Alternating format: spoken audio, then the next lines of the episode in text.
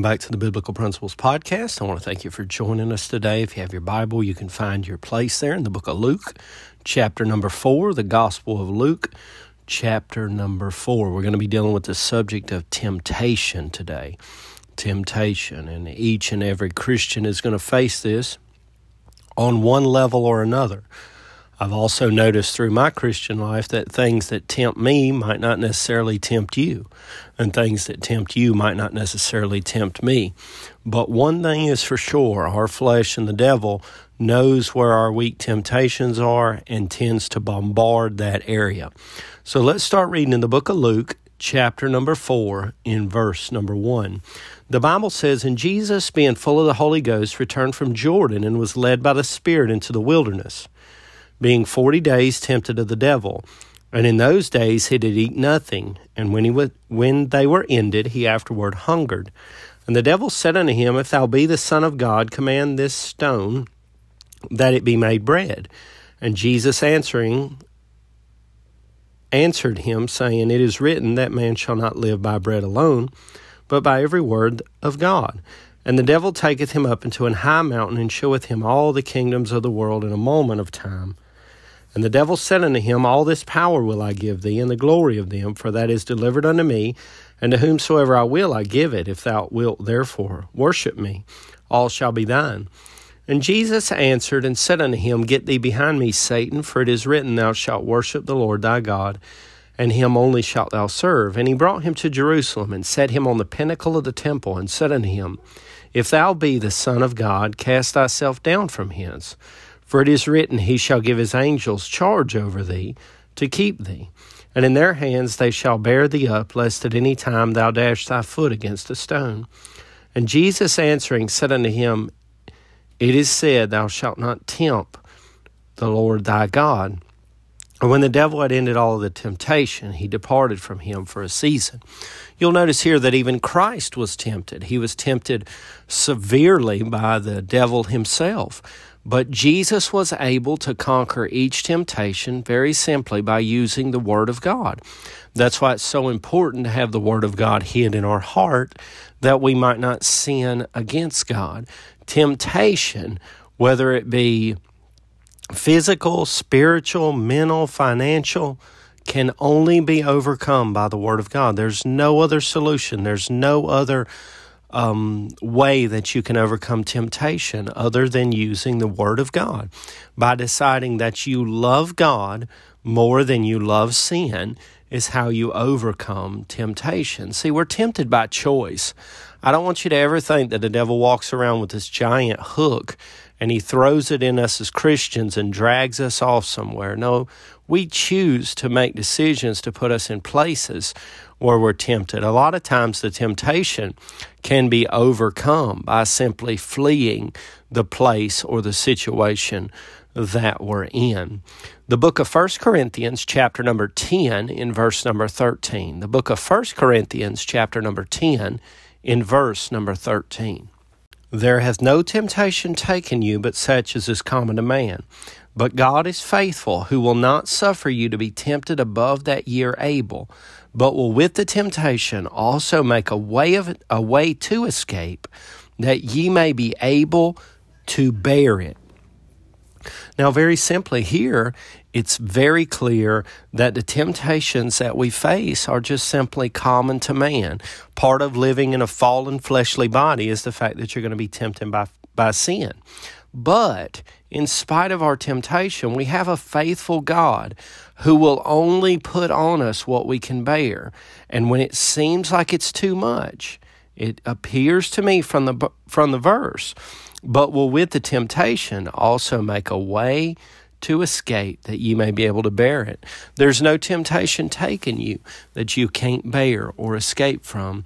You just very simply have to use the Word of God. And I know I say simply like it's a simple thing, it's not a simple thing. But there is an opportunity to overcome each and every temptation that you're placed in by very simply relying on the Word of God. The book of Matthew, chapter number 26, in verse number 41. Matthew 26, in verse number 41. Now, of course, this is Jesus as he's praying in the garden before the crucifixion. And he says this to the disciples who have fallen asleep in verse number 41 Watch and pray that ye enter not into temptation.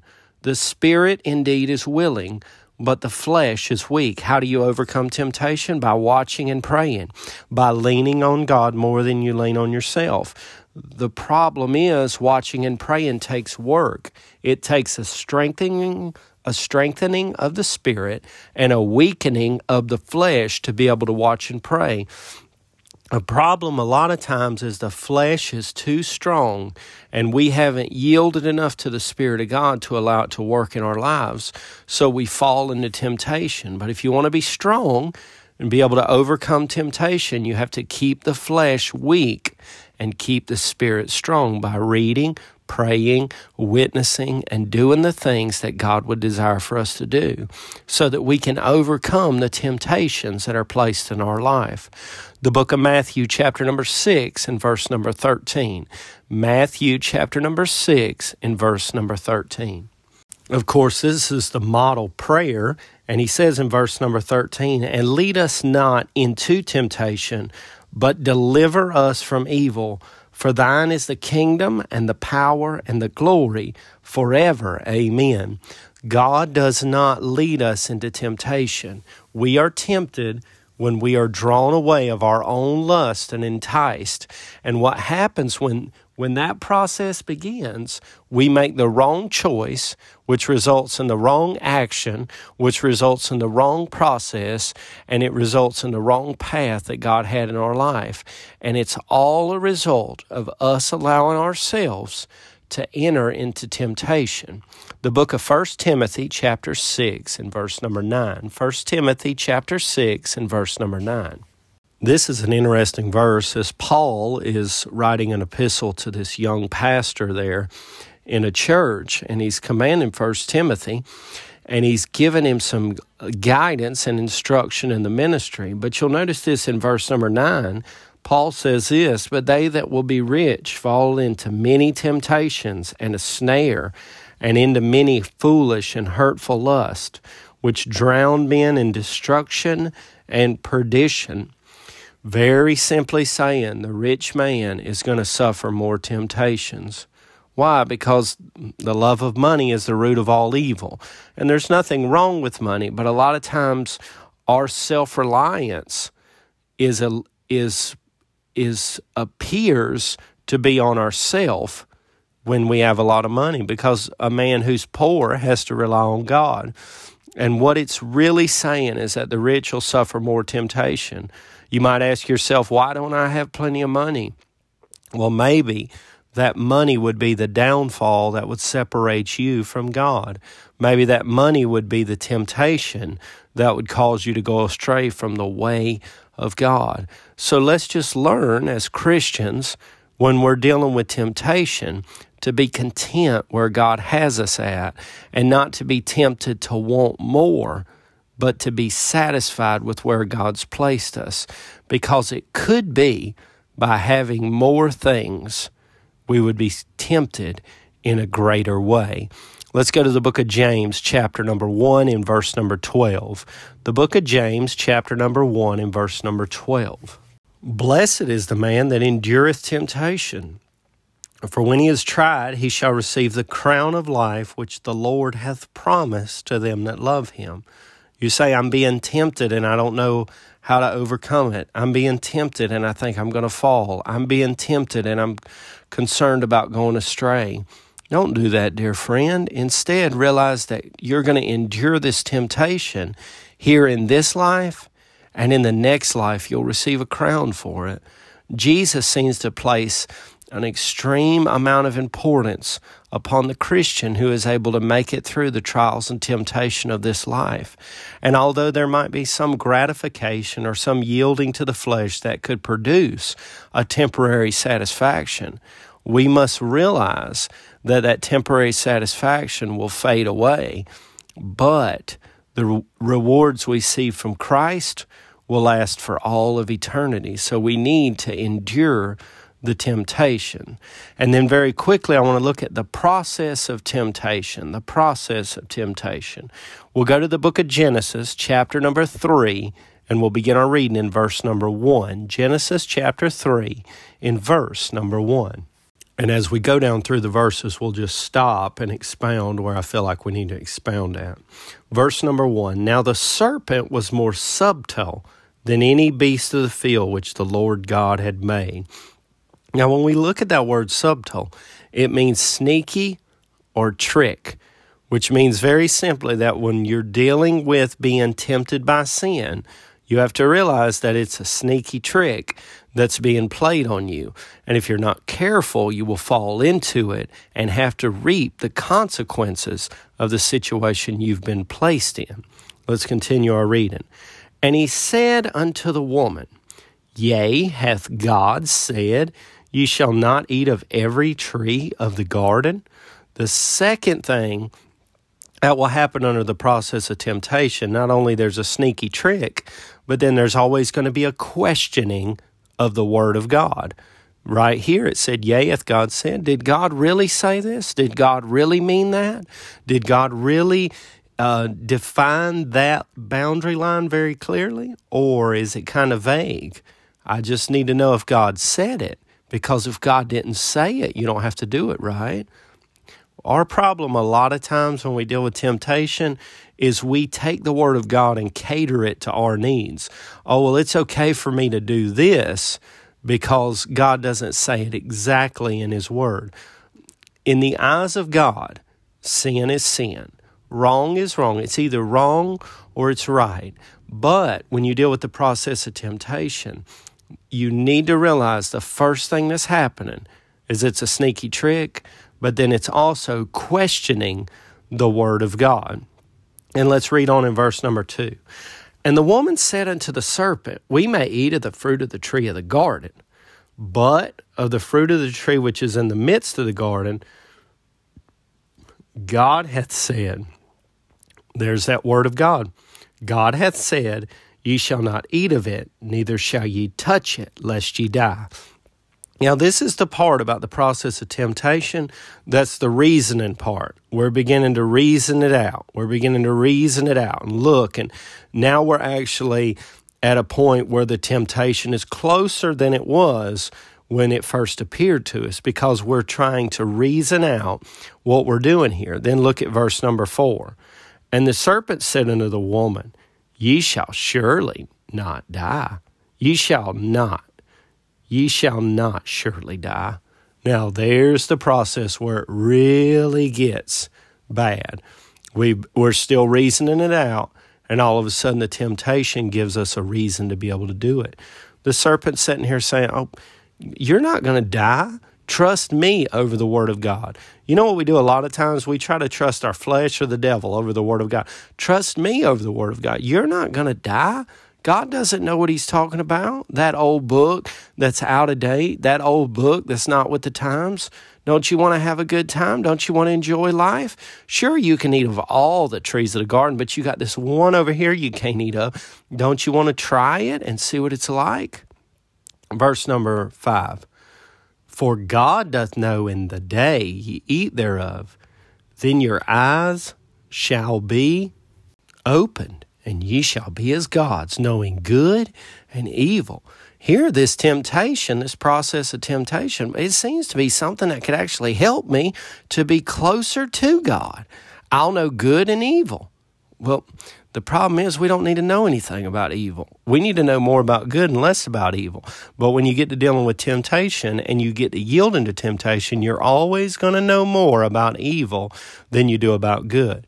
And then lastly is verse number six. And when the woman saw that the tree was good for food, and that it was pleasant to the eyes, and a tree to be desired to make one wise, she took of the fruit thereof, and did eat, and gave also unto her husband with her, and he did eat. And the eyes of them both were opened, and they knew that they were naked. And they sewed fig leaves together, and made themselves aprons. The process of temptation always ends with you doing something that is contrary to the Word of God, and it always has extreme consequences. Do you know that the reason that I'm dealing with temptation in this day and age is because Adam and Eve yielded to temptation back in the garden. That one sin cast the whole world into sin. The process of temptation doesn't need to be taken lightly.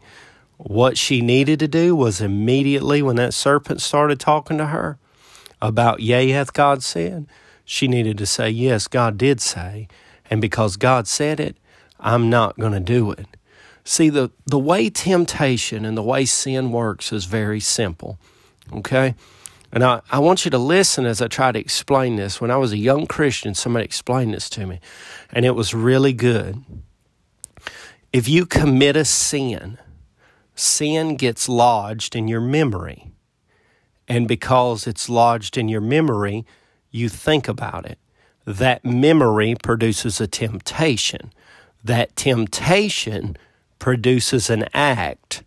That act produces a sin which gets lodged in your memory. Then the memory, you begin to think about it, produces a temptation, which produces an act, which produces another sin, which gets lodged in your memory. Then, with your memory, you begin to think about the sin, which produces a temptation to commit the sin, then produces an act of sin, which gets lodged back in your memory. Very simply, if you're listening to this podcast and you haven't committed every sin known to man, the less you sin, the less you'll sin. Simply saying, let's use an example here. If I'm, let's say I'm smoking cigarettes, and I'm not, but let's say I am. Well, it starts off and I smoke a cigarette. Then I put that cigarette out and I'm like, well, I'm done with cigarettes. And then I remember smoking a cigarette. So the remembrance of smoking the cigarette produces a temptation to smoke another cigarette, which produces the act of smoking a cigarette, which produces the sin, which gets lodged in my memory, which produces another temptation to smoke. But if when that first cigarette was offered to me, I'd have just said, No, I don't smoke and I don't ever plan on smoking the sin would have not got lodged in my memory. So I wouldn't have had a memory that produced a temptation. The temptation would not have produced an act because it would not have been there. And the act would not have produced a sin, which would not have got lodged in my memory. See, a clean mind, heart, and body in the eyes of God is that great price because it's a lot easier to overcome temptations to sins that you've never experienced. And then the book of Joshua, chapter 7, in verse number 20. The book of Joshua, chapter 7, in verse number 20. Of course, this is the story of Achan, who did not listen to the word of God and did contrary to what God said. We'll begin our reading in verse number 20. And Achan answered Joshua and said, Indeed, I have sinned against the Lord God of Israel, and thus and thus have I done. When I saw among the spoils a goodly Babylonish garment, and two hundred shekels of silver, and a wedge of gold, and fifty shekels weight, then I coveted them, and took them, and behold, they are hid in the earth in the midst of my tent, and the silver under it. Here we've got another example of the process of sin right here in verse number 21. This is how it works, okay? The first thing he did when I saw, he saw it, he seen it. He looked at it. He said, Man, I'd really like to have that. Then look what he did a little further down through the verse. He said, I coveted. He wanted it. Remember that about being rich and falling into temptation? Here Achan stands, totally taken care of by God. God's provided all his needs. And he looks out and he saw something he wasn't supposed to have. And then he began to covet it. He said, Man, I really want that. I got to come up with a plan to get that. The Bible says, I coveted them and took them. And then he then he got it. He actually committed the sin. He took what God said, do not take that, do not touch that, destroy it all. Achan took it. Well, then once he got it, what did he have to do? And behold, they are hid in the earth in the midst of my tent. He had to hide it. He had to hide his sin because of the temptation that was produced when he took one look at it. There was nothing wrong necessarily with the look, but then it turned into a covetous look. And then it turned into, I'm going to take it look. And then he had to hide the sin because of the look, because he yielded to temptation. You know, the book of Numbers, chapter 32, and verse number 23, at the end of the verse, Numbers 32 23 says this, and be sure your sin will find you out. See, in the eyes of God, He sees it all, and sin carries a penalty. But the sin is not committed until one yields to temptation that results in the production of a sin in one's life. Well, let's look quickly at what Achan's sin cost him. Verse number 24 of Joshua chapter 7. And Joshua and all Israel with him took Achan the son of Zerah, and the silver and the garment and the wedge of gold, and his sons and his daughters, and his oxen and his asses, and his sheep and his tent, and all that he had, and they brought them unto the valley of Achor. And Joshua said, Why hast thou troubled us? The Lord shall trouble thee this day. And all Israel stoned him with stones, and burned them with fire, after they had stoned them with stones. The results of sin in Achan's life, all because of a simple temptation, everything he had was destroyed from his family to his tent. They destroyed it all and burned it with fire, all because he did not deal with the temptation that was a result of not listening to the Word of God. I'm going to leave you with this statement for today deal with temptation, or you will deal with the results of sin.